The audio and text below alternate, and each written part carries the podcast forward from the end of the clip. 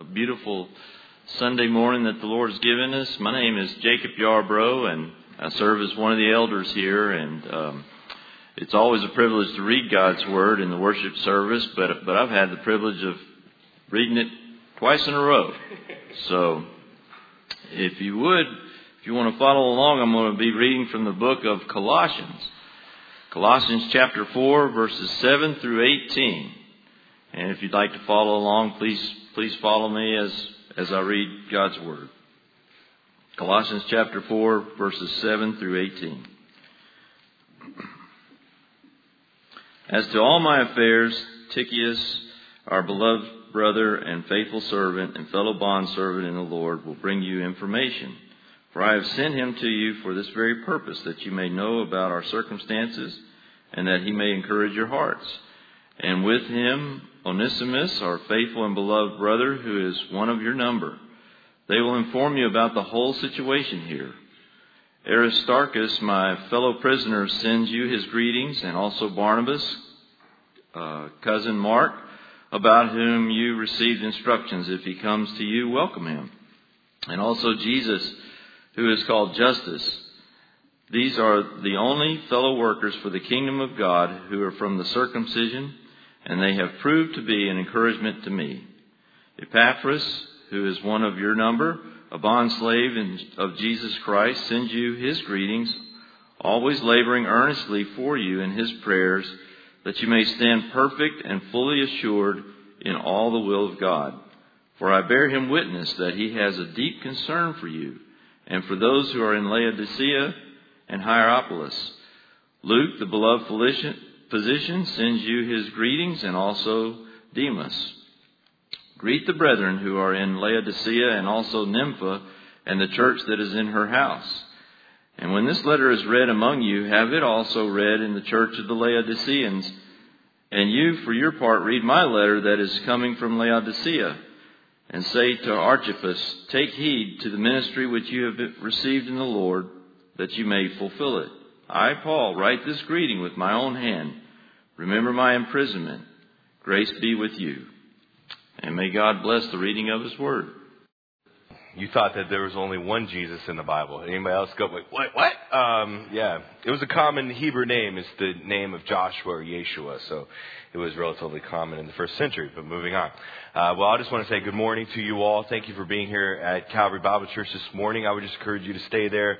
In Colossians chapter 4, we're in our 13th and final week of our time in the book of Colossians. As you probably know, we've been working our way verse by verse, chapter by chapter from the beginning to the end of the book, and we are finally going to finish this week. And um, I'm expecting confetti, but it, you know, next year I'll budget it in, and then y'all can. Um... But the mission of Calvary Bible Church is to guide all people to become biblical followers of Christ through intentional relationships. That's what we're here for. Before we really get into Colossians chapter 4 and before we put a bow on this book, what I want to do this morning is I want to pray real quick and then we will just kind of dive in. Father, we thank you for this morning. I thank you for Calvary Bible Church. I thank you, I thank you for our devotion to making your word known. And this morning I pray that there will be clarity as we look at all of these names.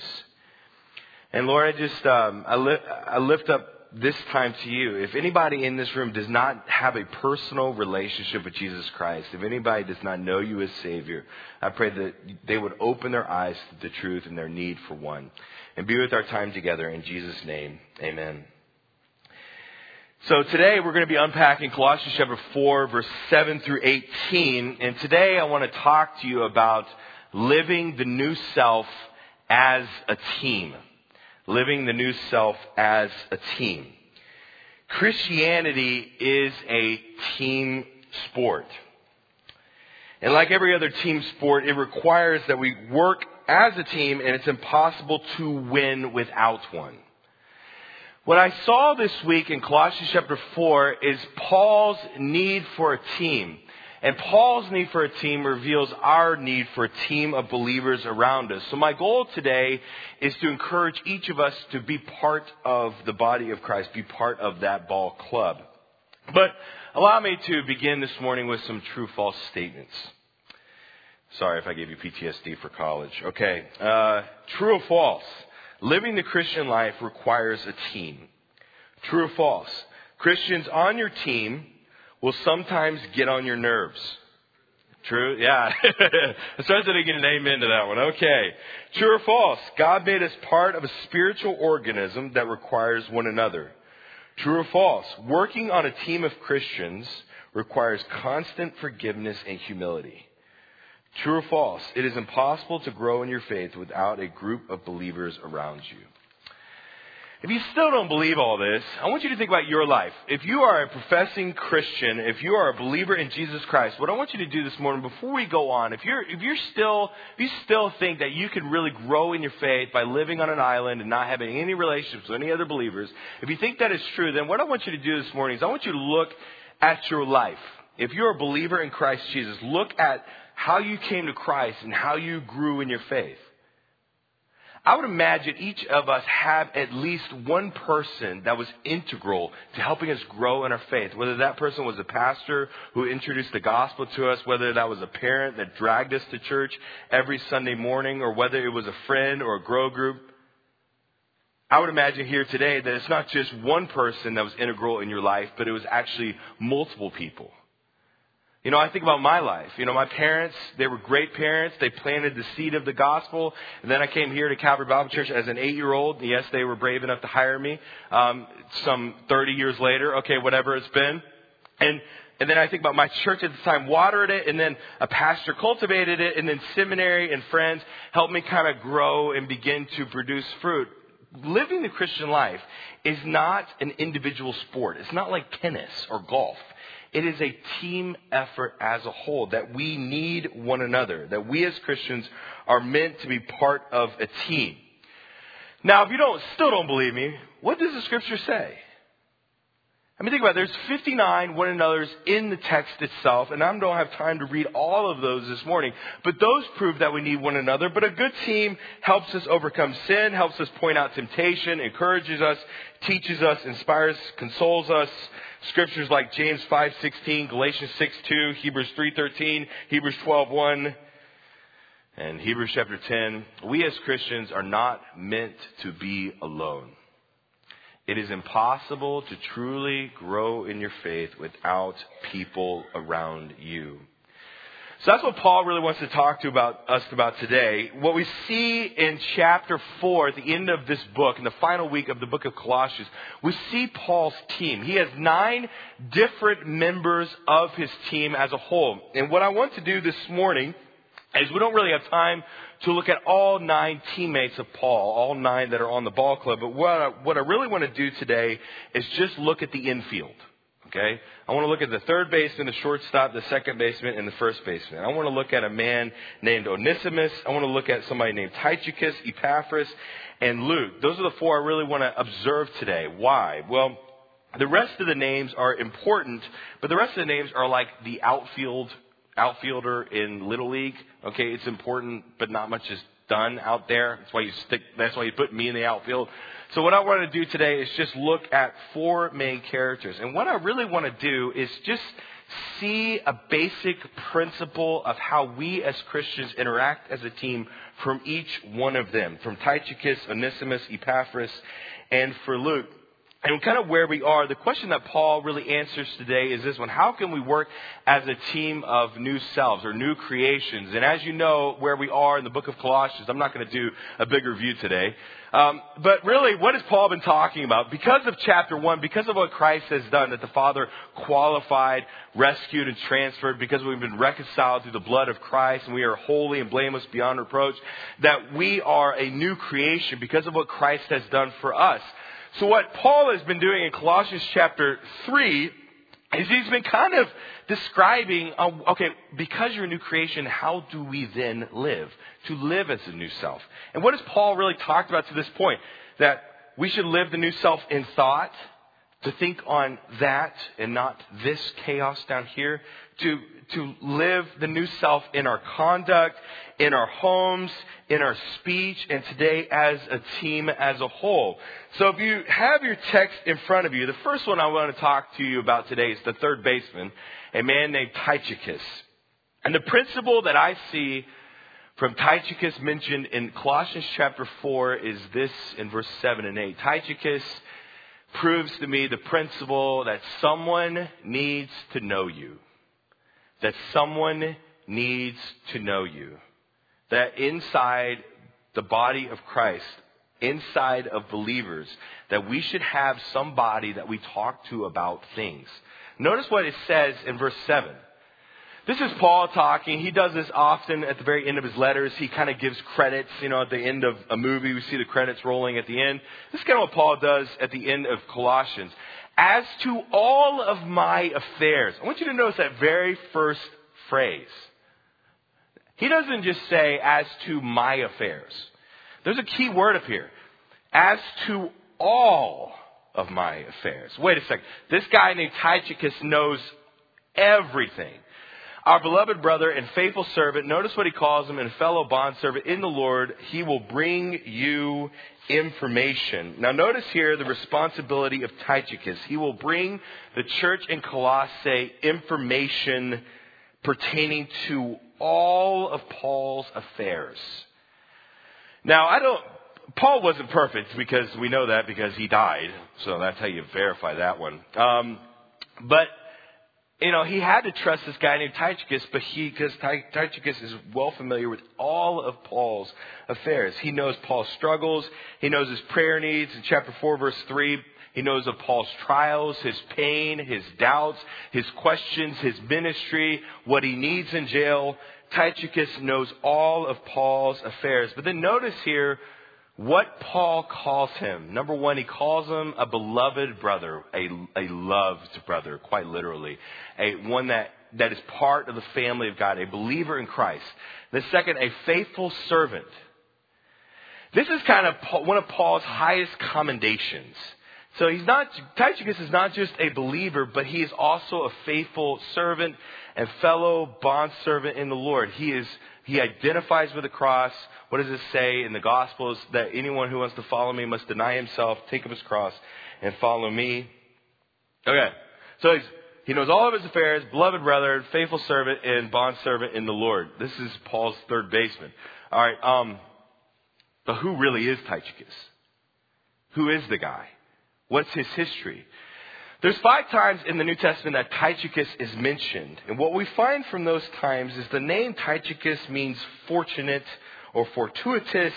And he has been by Paul's side, glued to his side day in and day out for at least two years. Tychicus met Paul at the end of his third missionary journey in Acts chapter 20 verse 4. Tychicus then hops on a boat, probably with Paul, follows Paul all the way to modern day Israel before his trials at the end of the book of Acts. Then what does Paul do in the book of Acts? He then appeals to Caesar. Paul then travels all the way to Rome for his trial before Caesar, and Tychicus accompanies him the whole time. How do we know that? Because he's in prison, or at least accompanying Paul in prison. So that's how we know Tychicus has stuck with Paul. But then notice with me verse 8 of chapter 4. What is his mission? What is Tychicus' mission? It's this right here. To bring you information for, and anytime you see the word for, think ex- explanation. He is explaining verse 7. What kind of information is he bringing? What, for what purpose? For I have sent him to you for this very purpose. Two things. That you may know about our circumstances. Of course Tychicus can talk about his circus. He knows everything anyways. I mean, that might be a little terrifying for Paul. I mean, I don't really know exactly what Tychicus knew as a whole, but I would imagine it's probably a little bit nerve wracking for Paul to send this guy to the city of Colossae, but it shows you how much he trusts. That, that you may know about our circumstances and that he may encourage your hearts. The two purposes for Tychicus' visit to the city and the church of Colossae are these two. Number one, that he would let them know of his affairs, and number two, to encourage their heart. To live the new self as a team, we see the principle from Tychicus that someone on the team needs to know you. But then I want you to notice at the end, really what's implicit in verse 8.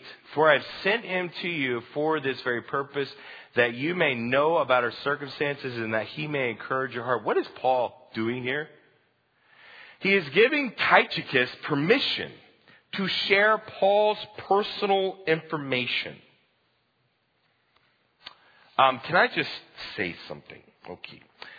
Um, if someone trusts you, what's the quickest, let me just, what's the quickest way to break somebody's trust? okay. It is by telling other people what they told you. You track with me? Okay. That is the quickest way to betray somebody's trust unless they gave you explicit permission to share, like Paul gave to Tychicus in Colossians 4 8. You know, friends, listen. If you tell people other people's information, not only will it break down trust, but if you share that information, what's it called? Yeah, thank you. It's called gossip. Uh, I had I worked at a church one time. I won't, you know, I'm not gonna say any names, but one time I worked at a church, and it was kind of a, a membership requirement to gossip about other believers. I mean, it just it just was. I mean, it was like every time on, you know, and that just people just talked about it. It was like expected that I share people's information. Um, you can probably guess what happened to that particular organization, okay? It did not go well. That if we share other people's information, it is called gossip. Now notice here that Paul gives him permission. Now if, now let me just say something else. If someone trusts you, keep it to yourself unless they're about to hurt themselves or hurt somebody else, just keep it to yourself. And also number two, if you have, just, we're just talking about conflict resolution. I don't know why I'm going off on this rabbit trail, but hey man, maybe somebody needs to hear it. If, if there's a, if you have a problem with somebody in the church, okay, what should you do? Yeah, you, you go directly to them, and if you don't have enough guts to go directly to them, then that means it's not big enough to address, and then therefore you should let it go. Tracking with me? So what I see here in Paul is Paul gives Tychicus permission to share his personal information about all of Paul's affairs so we see that principle of Tychicus' life. Someone needs to know you, his third baseman, but then notice Paul's shortstop, a man named Onesimus. And we, you've probably heard his name before. This is the principle that I see in Onesimus' life that second chances people need. I came up with my inner, inner Yoda from Star Wars. Okay. It's kind of out of order here. Onesimus, second chances people need. Notice verse 9. And with Tychicus, Onesimus, our faithful and beloved brother, well, wait a second. What does that mean? Who is one of your number, what does that mean? They will inform you about the whole situation here. What we learn from Onesimus' life is that second chances people need. Onesimus' life displays the need for us to give people second chances. In other words, to forgive them. Now, let me pause for just a second. When you forgive somebody, it doesn't automatically make it things go back to the way it was. You track with me? If someone gossips about you, you're not going to go back to that person most likely and just share your inner thoughts. You track with me? But now you can forgive them, but things might not go back to the same they were. Onesimus' life proves to me that people on the team of church need second chances.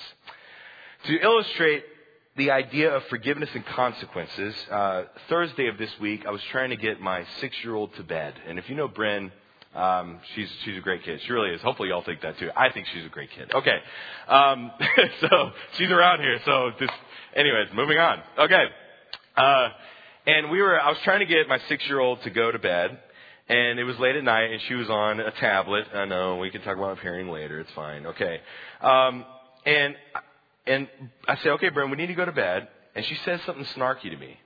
Not a good idea. Okay, and then I, I said, excuse me.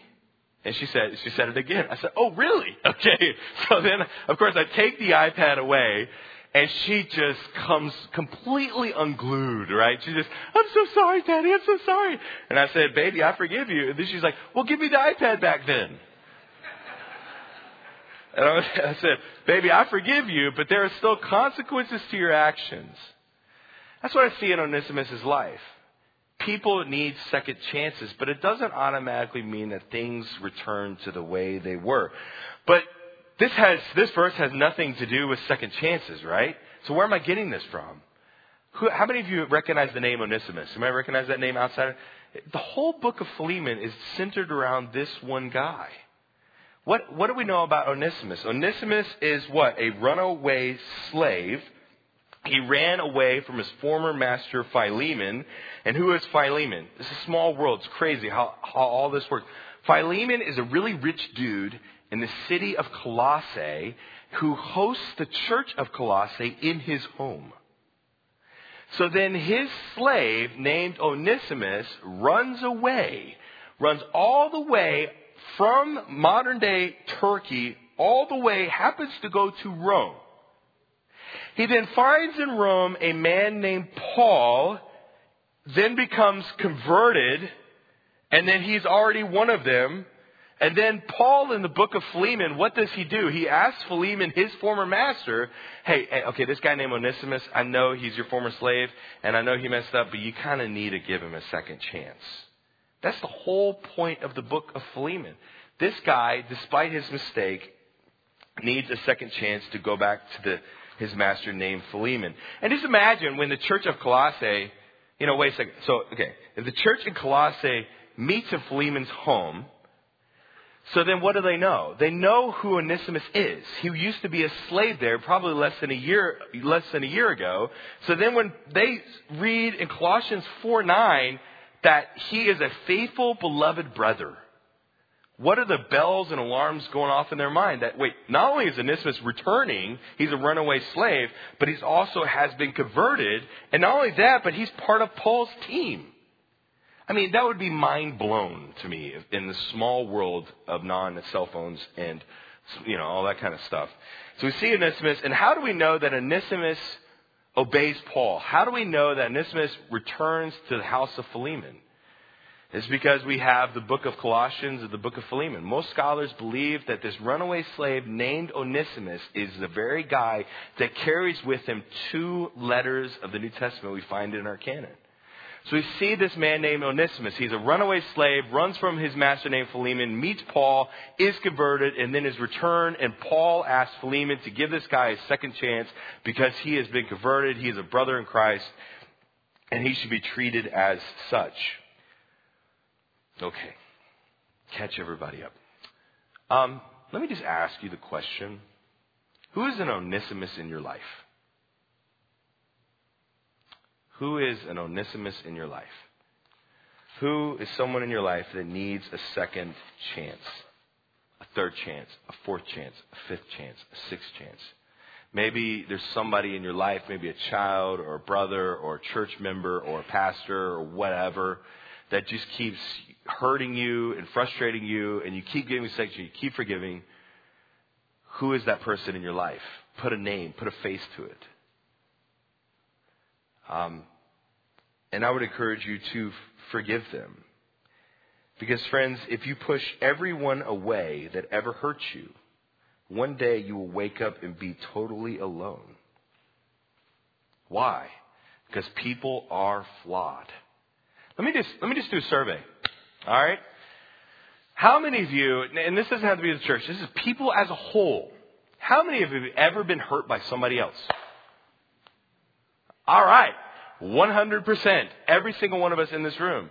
Guess what? If you don't forgive people, if you push everybody away that ever hurt you, one day you're going to end up totally alone because people are flawed. They will hurt you. They will frustrate you. They will be like Onesimus. They will run away. They will stab you in the back. Whatever it is. That's just the nature of people. So then we have to forgive. Life is too short to hang on to bitterness and anger and malice like the old self. But what is the standard? You know, I mean, here uh, Philemon has to forgive his runaway slave named Onesimus.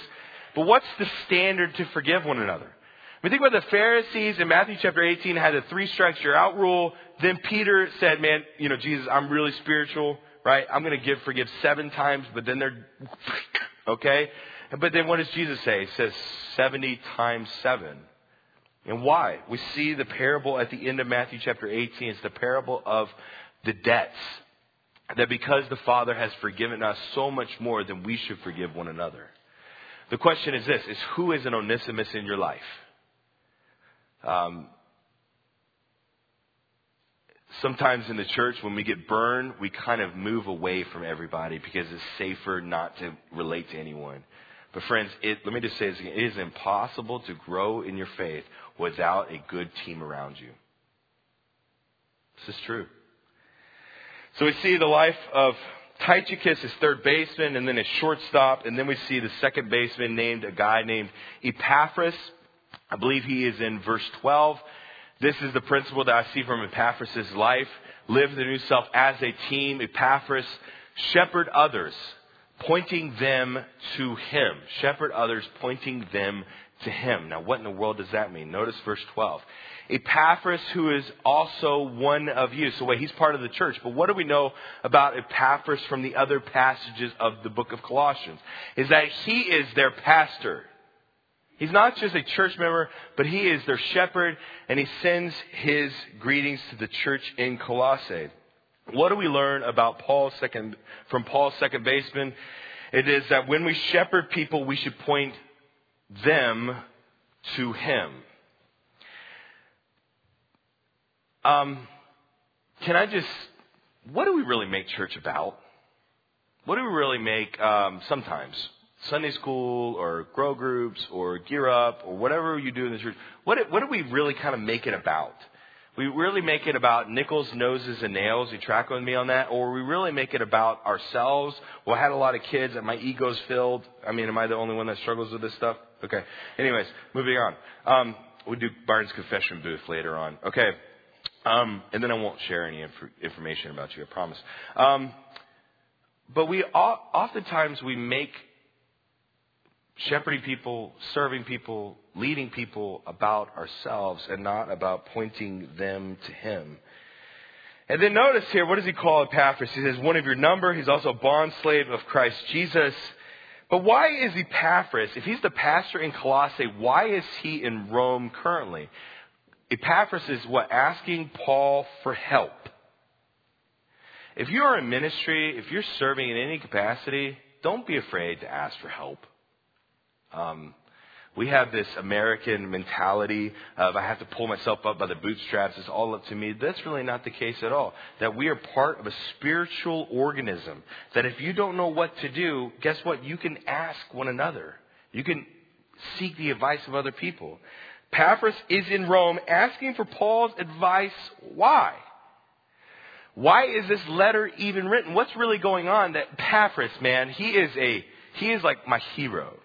He is this guy that loves his church. He is described to Paul, his church. He describes it as three things in chapter one. That they walk by faith, they hope in the gospel, and they love in the spirit. And here's this guy named Epaphras. And what is his heart? Epaphras' heart is not to build a bigger church. It's not to have fancier things. It's not about having a nice car in the driveway. It's not about any of those things. Notice what he says in verse 12. What what does Epaphras want more than anything? This is where I get my point, guys. Always laboring earnestly for you in his prayers that you may stand perfect. That word perfect means complete.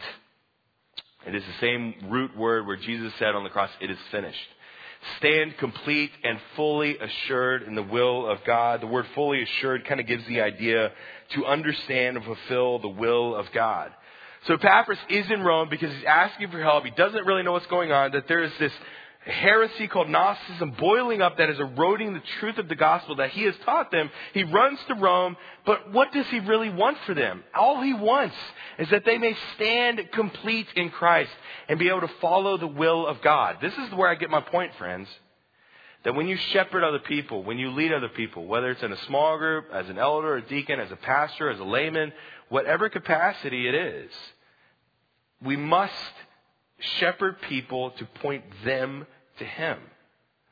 Like I've already said, we often make ministry about ourselves and how we feel or how successful we are or how pretty my building is, but that's foolhardy. Epaphras is just a guy in a small town in the middle of Turkey and he cares about his people. That's why he's in Rome with Paul. But then notice, so that's Paul's second baseman, and then notice his first baseman, a man named Luke.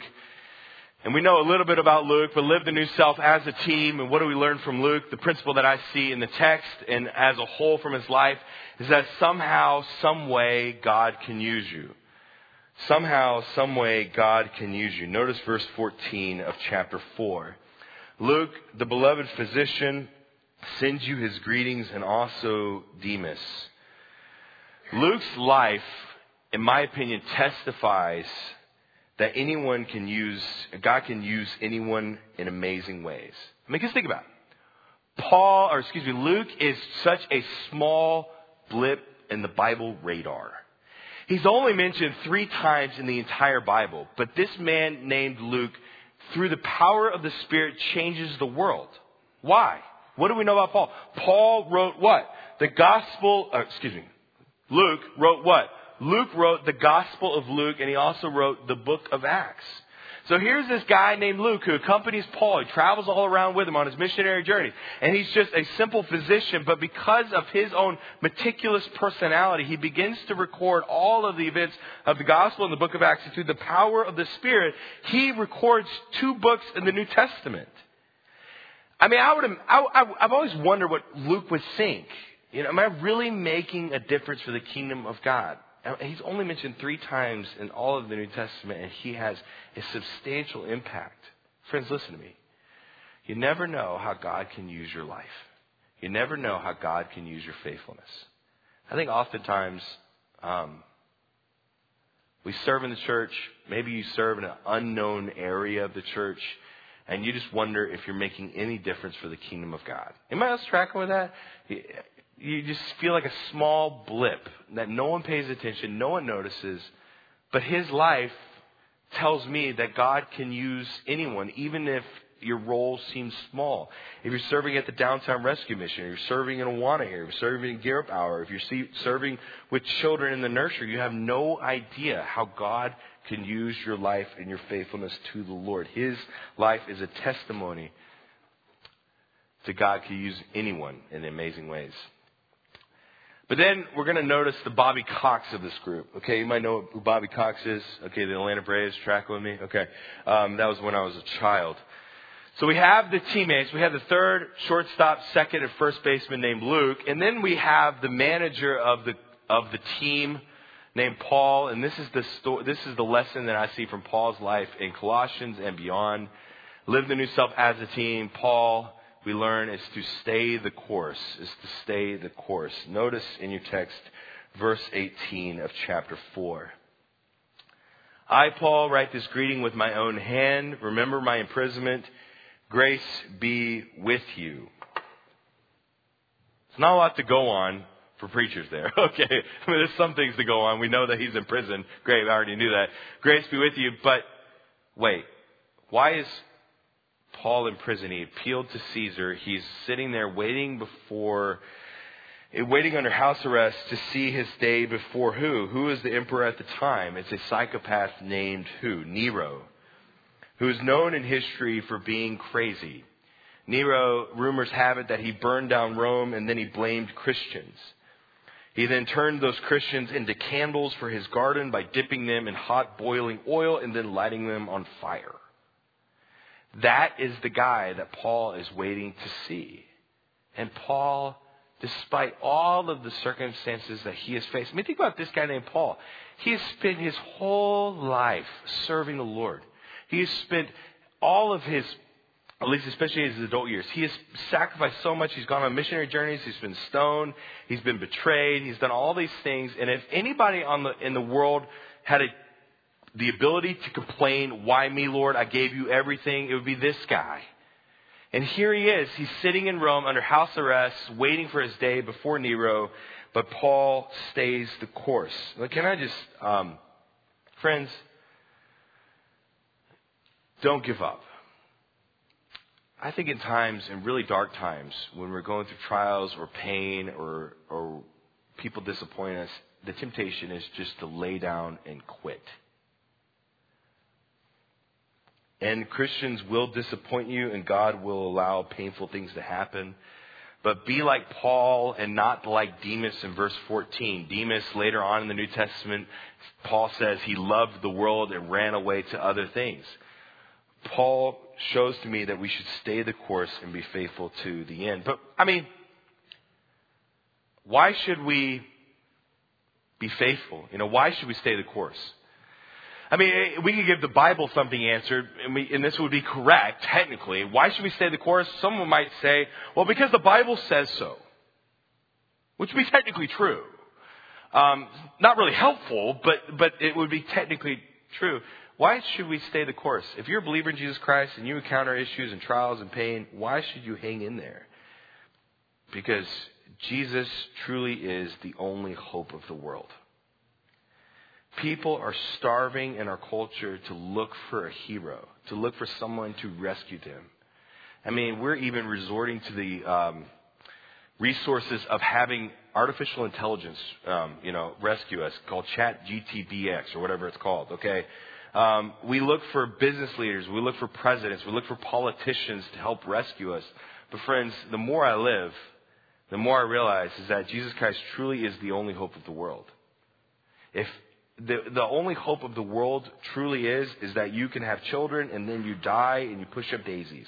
That is the extent of the hope of the world. Friends, Jesus Christ is the light of the world. He is the only hope that we truly have. And because He is that way, let us stay the course. Let us not give up. Let us not grow weary or lose heart. If you're a believer in Jesus Christ, hang in there. But um, before we close and before I go to the so what, what I want to do this morning is I want to share a letter about somebody staying the course, about a modern day Paul. Her name was Kathy. Uh, this week, an older gentleman came into my office and he shared a letter written by his first wife. And he gave me permission to share this letter. And um, I read this letter and I thought it was perfect for the sermon and for the example of Paul. Why? Because this woman named Kathy was a 41 year old who was dying from breast cancer, and she was a believer in Jesus Christ. And of all the people in the world that could be bitter and resentful that just want to give up on life and give up on God, it'd probably be this one. She has every excuse to. But here, this dying woman writes this letter to her sister. And this is what she says near the end of her life as a 41 year old. She says this to her sister Just thought I'd write to share some thoughts with you so you will know that I am, although I am dying, I will be all right. First, I know that I'm going to be healed. Whether it is here on earth as a temporary healing or as a very permanent healing in heaven doesn't seem to matter to me. But I am leaning more and more towards the second choice. The important fact is the healing, not where the healing takes place. Second, I find myself thanking our Lord more and more for who He is than anything else. He has given us Himself. Everything else is lent to us temporarily. He is the greatest gift because He is the only gift. So I have lost nothing. I have nothing to lose. I still have our Lord, and therefore I still have what I always have possessed. So you see, dear sister, since we have such a great and magnificent God, how can things not be right? Revelation 5 says this Worthy is the Lamb that was slain to receive power and riches and wisdom and might and honor and glory and blessing. Blessing and honor and glory and power be unto him that sits upon the throne and unto the Lamb forever and ever. So, dear sister, please don't worry about me or fret in any way. I need you to magnify the Lord with me. Let us exalt his name together. Kathy passed away from that cancer just a few months after she wrote that letter. That's how it's done. That's how you stay the course. All of us will be disappointed in life. All of us will endure pain. All of us will suffer. All of us will live as a team of believers and they will hurt us. They will disappoint us. They will let us down that God will allow painful things to our life and we're going to look up to heaven one day and say, Why me? And you've probably already done that. okay. Why me, Lord? And He is our only hope. As Kathy has said, so stay the course. How can we work as a team of new lives? Someone needs to know you. Second, chances people need. When you shepherd others, point them to Him and somehow, some way, remember that God can use you and your faithfulness. And then number five is to stay the course. But then the question I have is I would like to leave you with is this one. So what? And this is the very last week in the book of Colossians. We've been in it for 13 weeks. We've been working our way slowly through it. And there were 10 people in total that we could have talked about today, and I chose just to talk about five. And so, how do we take this passage that we see all of these different ball players and how do we apply it to our life? Well, number one, I'm going to encourage you to pick a player. To pick a player. To look at the lives of Tychicus, Onesimus, Epaphras, Luke, or Paul and just pick one that speaks to where you are. Maybe in here today you are discouraged. Be Paul. Stay the course. Or if you're part of a team of believers, look at other people around you that may be discouraged as well. And how can you encourage them? Maybe today you're wondering if God can ever use a sinner like you. Remember Luke. Or maybe someone else around you is questioning if they really make a difference for the kingdom of God or not because they're just doing, in their eyes, such a small task. Remind them of Luke. Maybe today you are struggling with what to do. Be Epaphras. Ask. Point people that you serve, point them to Him. Or maybe today you're struggling with bitterness towards another person, and then you need to give somebody else a second chance, or maybe you need to go ask for forgiveness from somebody. But if you're also feeling isolated and alone, you feel like no one knows you, there's no, you have no community here or in your life, then be Tychicus and let somebody know who you are. So kind of the so what is pick a, pick a player, and then number two is to pick a truth. Number two is to pick a truth. So if, if you identify with one of those five players, I would encourage you to meditate on who they are, but then also to close the book of Colossians, pick a truth.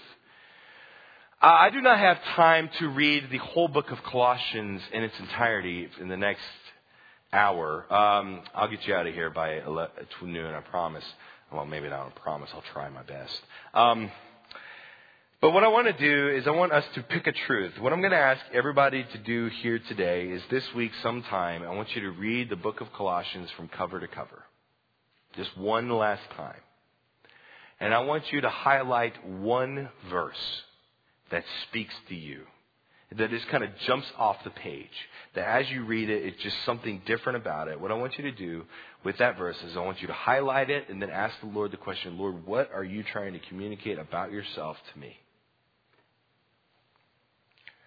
Before we close, allow me to revisit some of the truths that we see. Pick a player and pick a truth. And these are some of the verses I've highlighted as I have read it. Chapter 1, verse 12.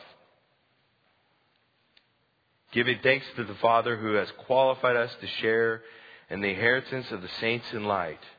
For he rescued us from the domain of darkness and transferred us to the kingdom of his beloved Son, in whom we have redemption, the forgiveness of sins. Later on in chapter 1, verse 19. For it was the Father's good pleasure for all the fullness to dwell in him and through him to reconcile all things to himself, having made peace through the blood of his cross. Through him I say, whether things on earth or things in heaven, and although you, you, you, sinners, people, although you were formerly alien and hostile mind, engaged in evil deeds, yet he has now reconciled you in his fleshly body through death in order to present you before him holy and blameless and beyond reproach. And all God's people say, Amen. Verse 28, and we proclaim him, admonishing every man and teaching every man with all wisdom so that we may present every man complete in Christ chapter 2, verse 6. Therefore, as you have received Christ, this is the hinge of the whole book. Therefore, as you have received Christ Jesus the Lord, so then walk in him.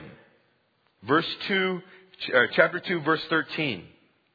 When you were dead in your transgressions and uncircumcision of your flesh, he made you alive together with him, having forgiven us all our transgressions, having canceled out the certificate of debt consisting of decrees against us, which was hostile to us, and he has taken it out of the way, having nailed it to the cross chapter 3 verse 1. Therefore, if you have been raised with Christ Jesus, keep seeking the things above where Christ is seated at the right hand of God. Verse 5 of chapter 3. Therefore, consider the members of your earthly body as dead. Remember in the original language? Kill it to immorality, impurity, passion, evil desire, and greed, which amounts to idolatry. Verse 10 and put on the new self, who is being renewed to a true knowledge according to the image of the one who created him. Verse 12. So as those who have been chosen of God, holy and beloved, put on a heart of compassion, kindness, humility, gentleness, and patience, bearing with one another, forgiving each other. Whoever has complaints against anyone, just as the Lord forgave you, so you should also. Verse 15. Let the peace of Christ rule in your hearts, to which you indeed were called in one body, and be thankful. Chapter 3, verse 23. Whatever you do, do your work heartily as for the Lord rather than for men. Verse 6 of chapter 4. Let your speech always be with grace, as though seasoned with salt, so that you will know how you should respond to each person. That is some of the truth that we have unpacked over the last 13 weeks in the books uh, in the book of Colossians. So my application today is pick a player and then also pick a truth that speaks to you from the book. Pray with me. Father, I thank you for this morning. I thank you for Calvary Bible Church. I thank you that we can take our time to go verse by verse through a book and just how um, applicable and real it is. And Lord, I pray that we as believers, that we would live as part of the body of Christ, as a spiritual organism that we are, part of a team, that we would encourage one another, that we would be known by other people, that we would forgive one another. All these basic principles, Lord, I pray that it would be so. And Lord, if we do not have a relationship with other believers, Lord, I pray that we would see the sense of urgency that it is in order to grow in our faith. It is impossible to do it without being in relationship with other believers. And I pray that um, if we don't have relationships, that we would pursue them with other believers. And Lord, before I close, Lord, if anybody does not have a personal relationship with you, if there's someone here that does not know where they would go when they die, I pray that the Spirit of God would open their eyes to the truth that um, that you have come and that you have died for their sin. And that because of their sin, we are separated from God, for all of sin fall short of the glory of God, and that you sent forth your Son to die on the cross, and that if we would believe in him, that we shall be saved. If there's anyone in this room that does not have a personal relationship, I pray that they would believe in Jesus Christ as Savior of their life. I thank you for today. Thank you for the beautiful weather that we have. Lord, I pray that we would live as a team of people inside of this church. In Jesus' name, amen.